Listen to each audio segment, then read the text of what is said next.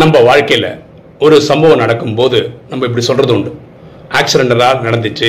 அதாவது ஒரு விபத்தாக நடந்துச்சுன்னு சொல்கிறோம் சில விஷயங்கள் என்ன சொல்லுவோம் ஒரு காயின்சிடென்ஸுங்க அப்படின்னு சொல்லுவோம் ஏதாவது எதேச்சியாக நடந்துச்சுங்கன்னு சொல்லுவோம் வாழ்க்கையில் ஒரு ஆக்சிடெண்ட்டாவோ ஒரு காயின்சிடென்ஸாவோ எந்த விஷயம் நடக்கிறதில்ல.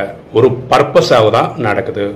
அது எதுக்கு நடக்குதுன்னா நமக்கு ஒரு பாடம் சொல்லிக் கொடுக்க அனுபவம் கொடுக்க வருது. எண்ணம் போல் வாழ்வு.